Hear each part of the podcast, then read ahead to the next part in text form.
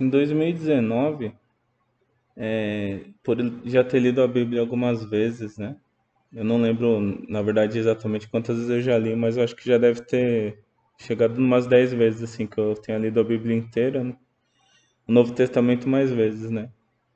Só que chega um ponto, assim, que você meio que perde o interesse, né? Quando você vai ler, você lembra dos textos, assim, hora que se você não está se você não tá estudando, o estudo em si é legal, só que só a leitura, assim, tem uma hora que você termina lembrando de muita coisa e perde interesse. E por, por esse motivo, eu comecei a orar em 2019 para Deus é, renovar esse interesse, né, da leitura. E sempre gostei muito do Antigo Testamento, né? Acho muito interessante a forma como que Deus se revela, a forma como Deus fala, as manifestações é, de Deus na história, né? E sem eu perceber, Deus começou a me levar a ler. Eu gosto muito de ler os profetas, né? E de alguma forma Deus começou a me levar a ler profetas que falavam a mesma é, a mesma coisa praticamente, né?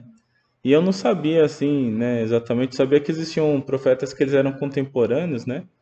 Só que eu não sabia que esses que eu estava lendo eram contemporâneos, né? De repente eu estava lendo Isaías, é, Oséias, Miqueias, Amós, e não sei se, eu falei todos os nomes deles, eles eram todos contemporâneos, né? Uns do Reino do Norte, outros do Sul.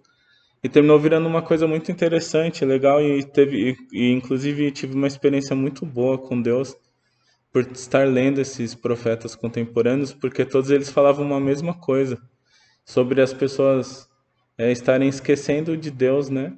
E para as pessoas se voltarem para Deus, né?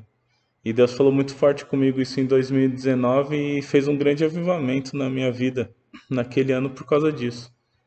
E aí em 2020 eu fiquei na mesma pegada, né? E de repente comecei a ler outros livros que também, outros profetas que eu também não sabia que eram contemporâneos. Que eu fui ler Jeremias, Ezequiel e Daniel. E eles todos eh, são contemporâneos, né? Na verdade, são bem próximos assim, né? É, principal, é, por causa que você pega Jeremias antes do exílio, você tem Ezequiel que está no exílio e Daniel, ele começa a escrever após o exílio, quando eles estão na, na Babilônia, né? O exílio que eu digo assim é o movimento de transição, né? E gostei muito de Jeremias, nunca tinha lido Jeremias dessa forma como eu li. Então eu escrevi um texto muito pesado quando eu comecei a ler Jeremias e comecei a ver que na verdade ele é um mini apocalipse, né? Um apocalipse do meio assim, né? Porque Deus tem um momento que Deus fala que vai destruir toda a terra e todos os reinos, né? E Deus vai abalar tudo através da Babilônia, né? Então você vê que é como um apocalipse.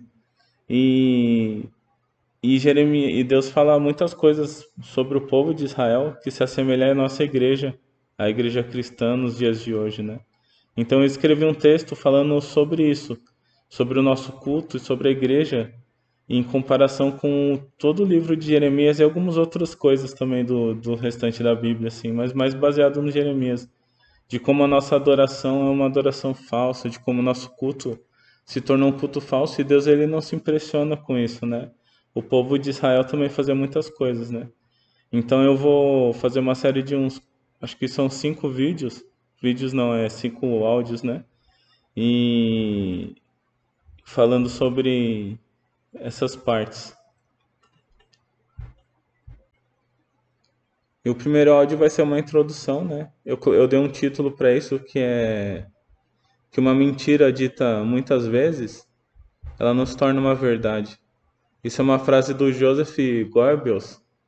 Uma mentira dita mil vezes torna-se a verdade. Na verdade, ele fala isso, né? Que uma mentira dita mil vezes torna-se a verdade. Só que eu coloquei assim, né? Que para Deus não. Essa mentira dita mil vezes, para Deus ela continua sendo uma mentira. E depois os outros áudios eu, eu peguei esse texto e destrinchei ele em quatro pontos, né? Que o primeiro é palavras falsas e mentirosas que levam o homem a achar que está, que está agradando a Deus, mas na verdade não, não está, está indo para o inferno. O segundo é a prática do mal, pecado, afastando é, é, as pessoas da vontade de Deus. O terceiro, tratar de tudo como uma paz e calmaria, só que é mentirosa essa paz, essa calmaria, quando na verdade não há paz nenhuma, pois a condenação é certa, como Deus falava para Jeremias. E no quarto, é, o que devo fazer então para me arrepender e voltar a fazer a vontade de Deus, né? Porque há uma forma de Deus, ele sempre que ele falou com Jeremias, ele nunca deixou sem resposta, ele sempre disse o caminho de volta. Então, vão ser, eu vou fazer esses cinco áudios falando desse, de todos esses pontos.